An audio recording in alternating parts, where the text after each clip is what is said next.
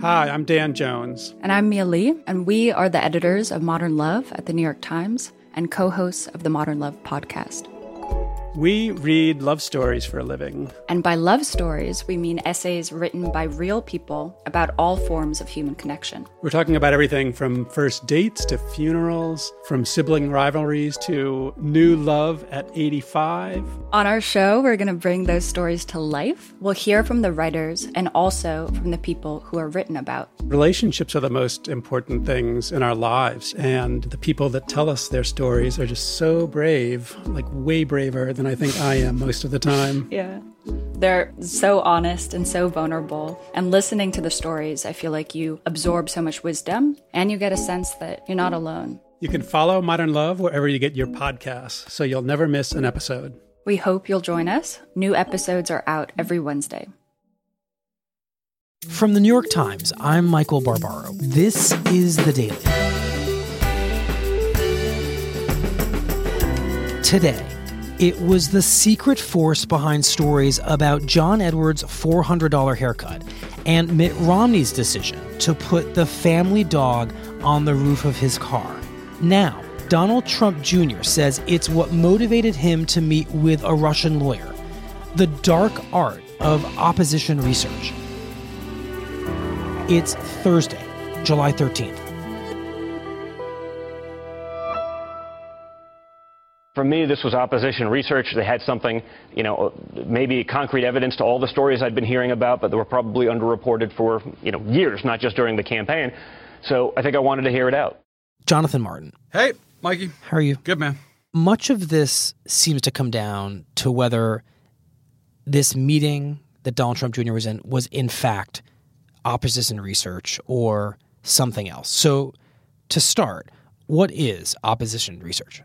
Typically, oppo, as it goes in the trade craft, is information that is either primary source documents, mm-hmm. court filings, campaign finance disclosures, or secondary source information, quotes from past newspaper articles, votes that were taken mm-hmm. in a legislative body, that a party or a candidate compiles with the intention of distributing to the media in hopes of creating negative stories or broadcasts. It's stuff dug up to hurt somebody. Correct, unless you're digging it up on your own candidate, which is done for precautionary hmm. methods hmm. so that you're ready for the attacks. So either you're preparing for the attacks against your candidate or you're readying attacks against a rival. Got it. Okay, and generally, how does this work? How do campaigns get this research?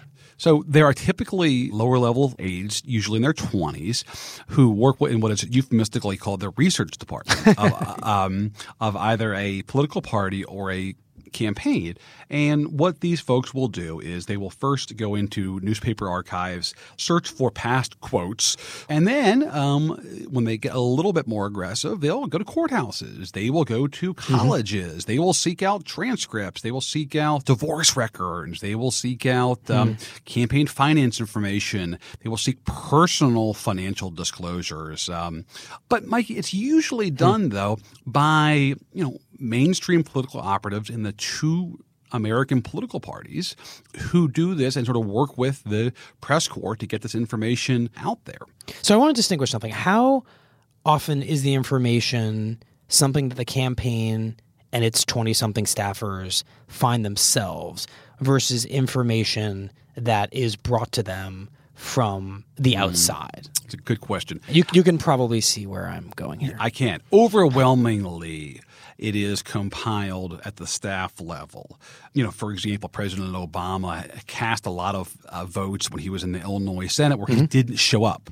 He didn't have a vote recorded or he voted present um, instead of yes or no. Right. Well, that's the kind of thing that a staffer would dig into the archives and find. Now, there are moments where folks will come over the transom, as we call it, or they'll even show up or they'll call on the phone uh, and present some kind of information to be vetted.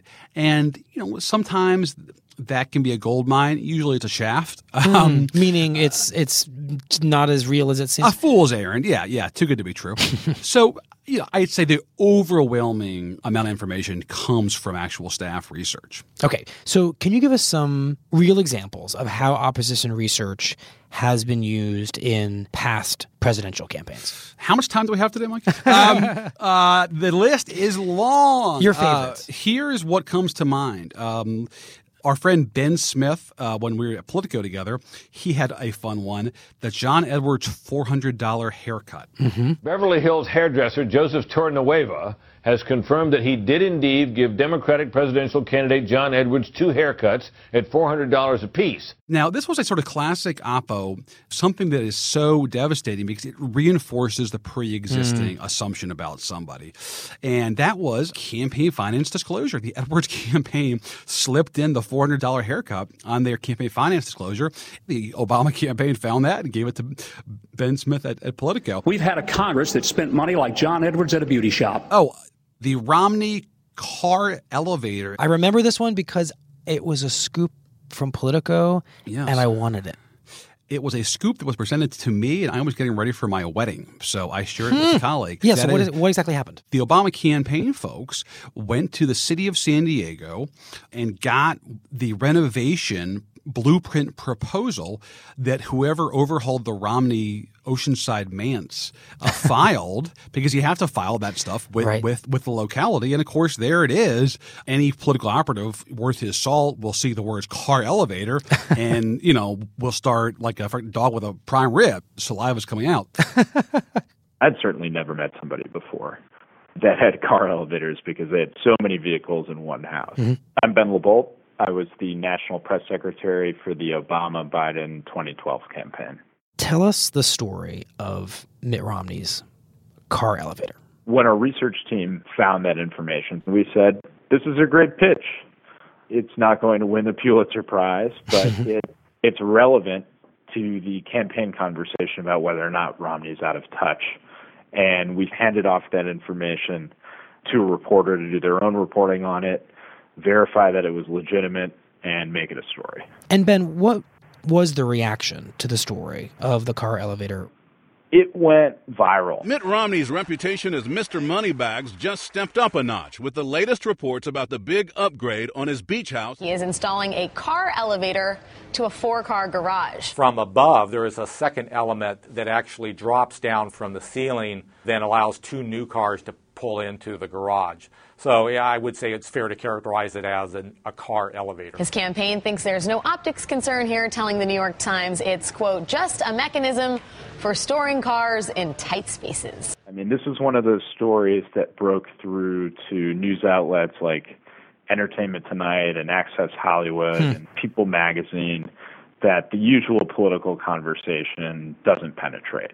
So, in that way, we reached a huge amount of voters that we wouldn't normally.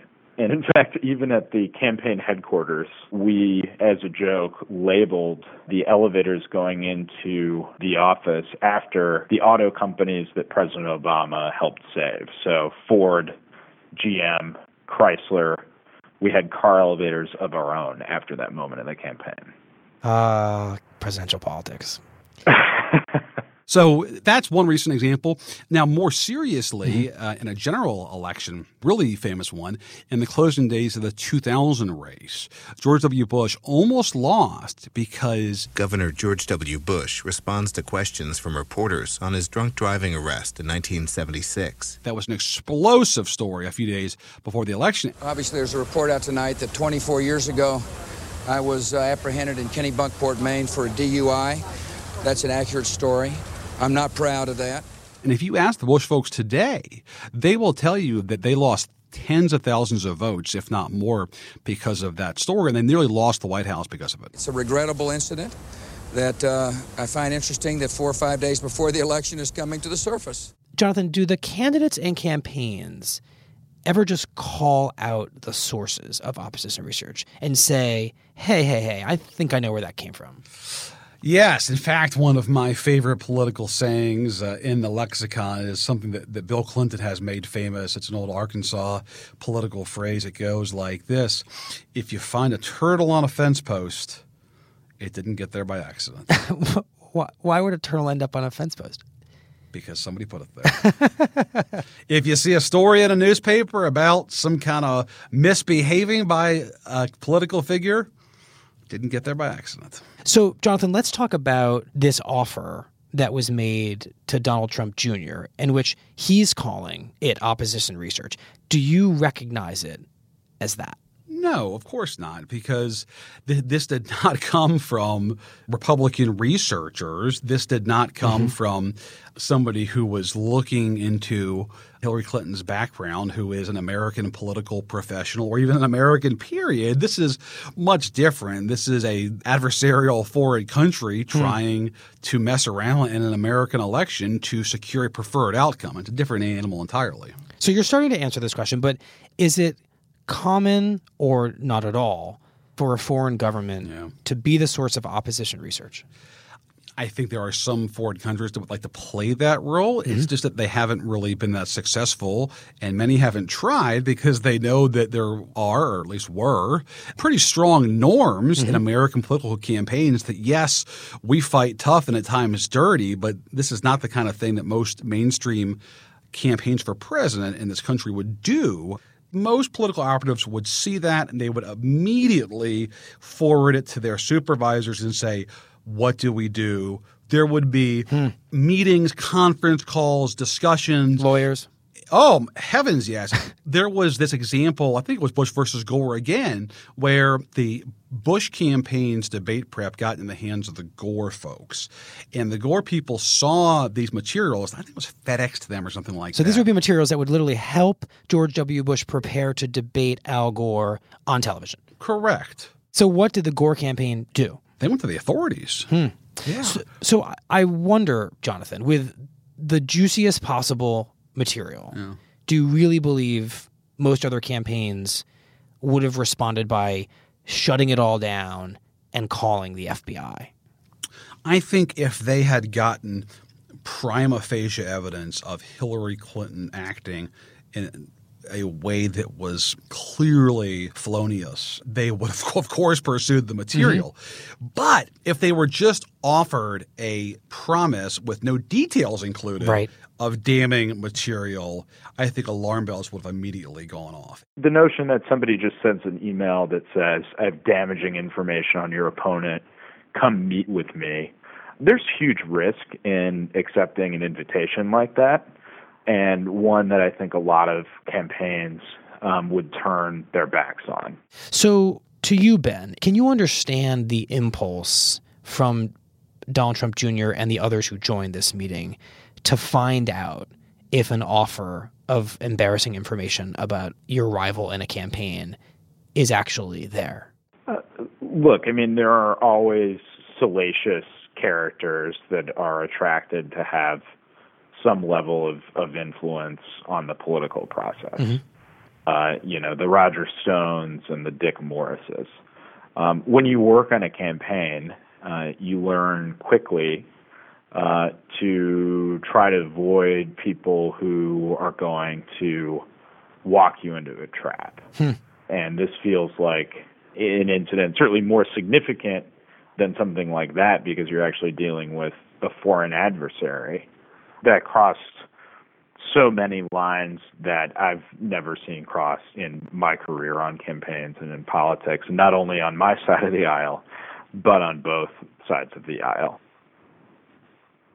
So, Jonathan, I wonder if this defense from Don Jr., that this is just opposition research, I wonder if that's going to become the defense for all these members of the Trump campaign when they're explaining all the various allegations of contact with the Russians. Yeah, I think that they might give that a go. But the problem is that it just runs into that one sentence in the email where it's presented as an effort to help Trump win by the Russian government that is inescapable. And I just think that any effort to minimize this is going to run headlong into that single sentence in the email about how this was an effort to help Trump win. Jonathan, Thank you very much. Thanks, man. Thank you. Bye.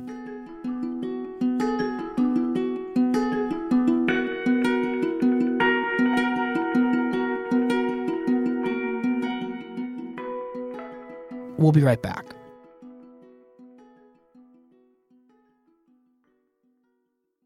What's good for society can also be good for your bottom line. And with iShares sustainable ETFs, you can do more to build a strong portfolio for the long term iShares sustainable ETFs seek to deliver long term outcomes by providing access to quality companies that may be better positioned to manage sustainability risks. Get a new perspective on your portfolio with iShares sustainable ETFs. Learn more at iShares.com/sustainable. Here's what else you need to know today. Thank you, Mr. Chairman.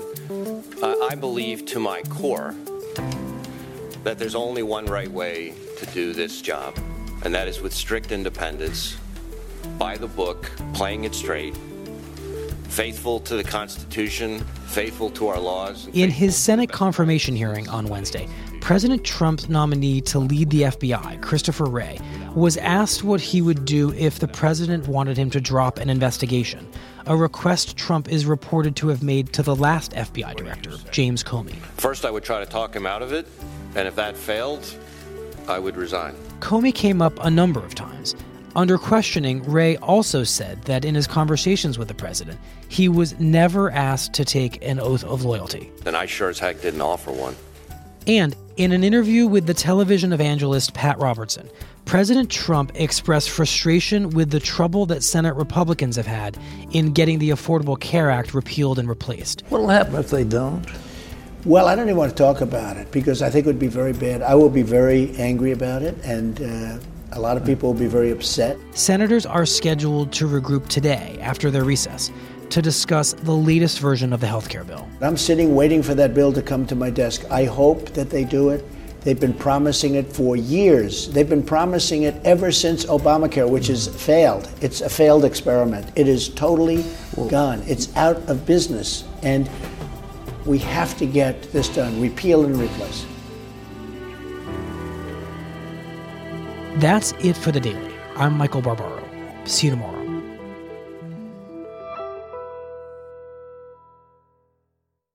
You're still running your business on QuickBooks? More like quicksand. The bigger your company grows, the faster you sink with outdated software.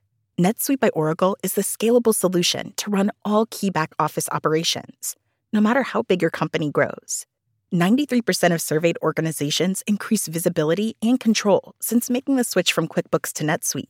Right now, NetSuite is offering a one-of-a-kind financing program. Head to netsuite.com/daily. That's special financing at netsuite.com/daily. netsuite.com/daily.